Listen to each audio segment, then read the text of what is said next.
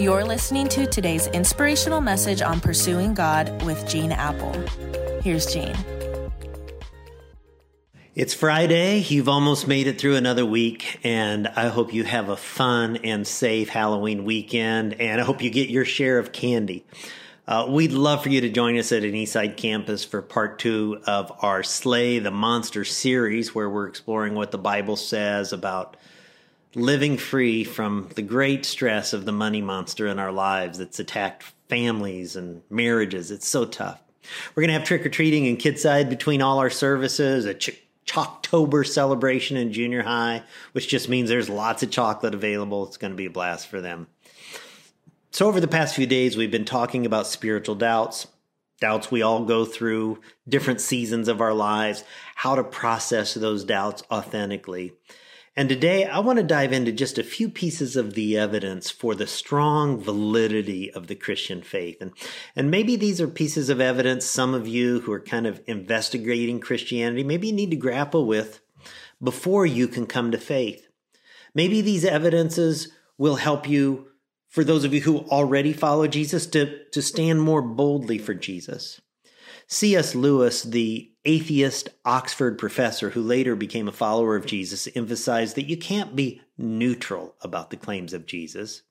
He wrote, I'm trying here to prevent anyone saying the really foolish thing that people often say about him.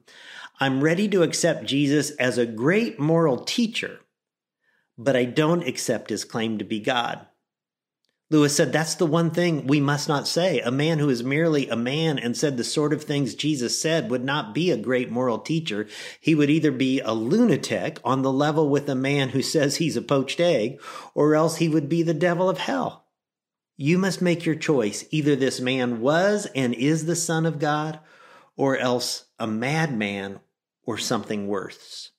You can shut him up for a fool. You can spit at him and kill him as a demon, or you can fall at his feet and call him Lord and God. But let us not come with any patronizing nonsense about his being a great human teacher. He has not left that open for us. He did not intend to. C.S. Lewis is saying you can't claim that Jesus was a great moral teacher and then claim he was lying about his identity as being God. I mean, that wouldn't be a great moral teacher, right? So then you say, well, well, he was just crazy. He was a lunatic. Or third, he was who he claimed to be, the Lord, God in the flesh.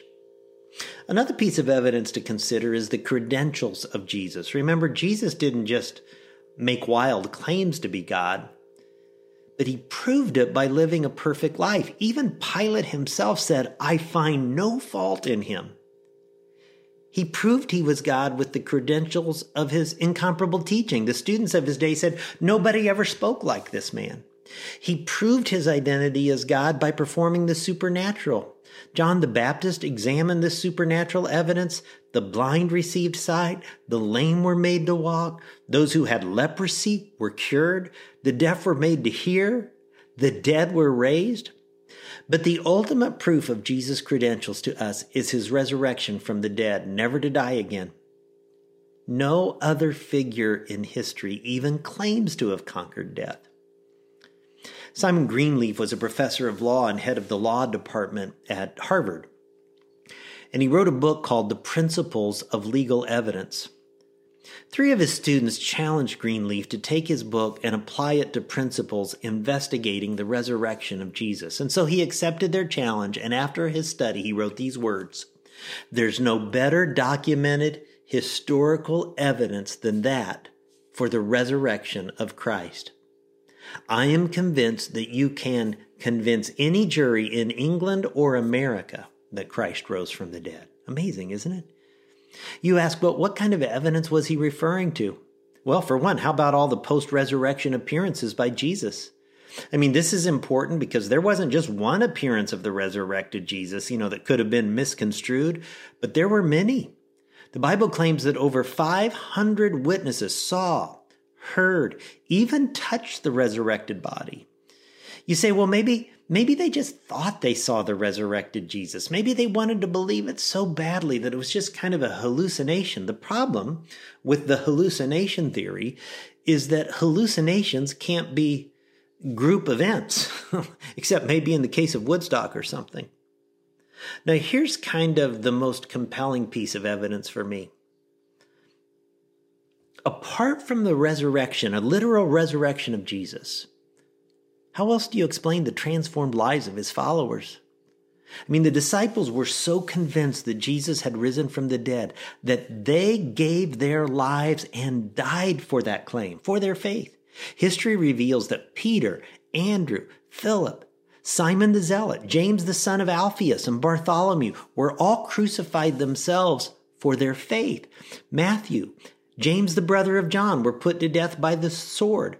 Thaddeus was shot with arrows. James, the brother of Jesus, was stoned. It's believed that Paul was beheaded. Why? Because they had seen the risen Jesus from the dead and they were so convinced he had risen. They were willing to die for what they had seen. Friends, people will not knowingly give their lives for a lie. I mean, would you give your life for a lie? If you want to overcome your doubts about Christianity, I want to encourage you. Express your doubts honestly. God can handle it. Seek answers earnestly and continue to examine the evidence critically. Because Christianity isn't a blind faith, it's a faith based in history and in the evidence. And I've chose it, chosen to trust it now and forever. And you can too. God, I thank you for this amazingly solid faith that we hold that is rooted in history and historical fact.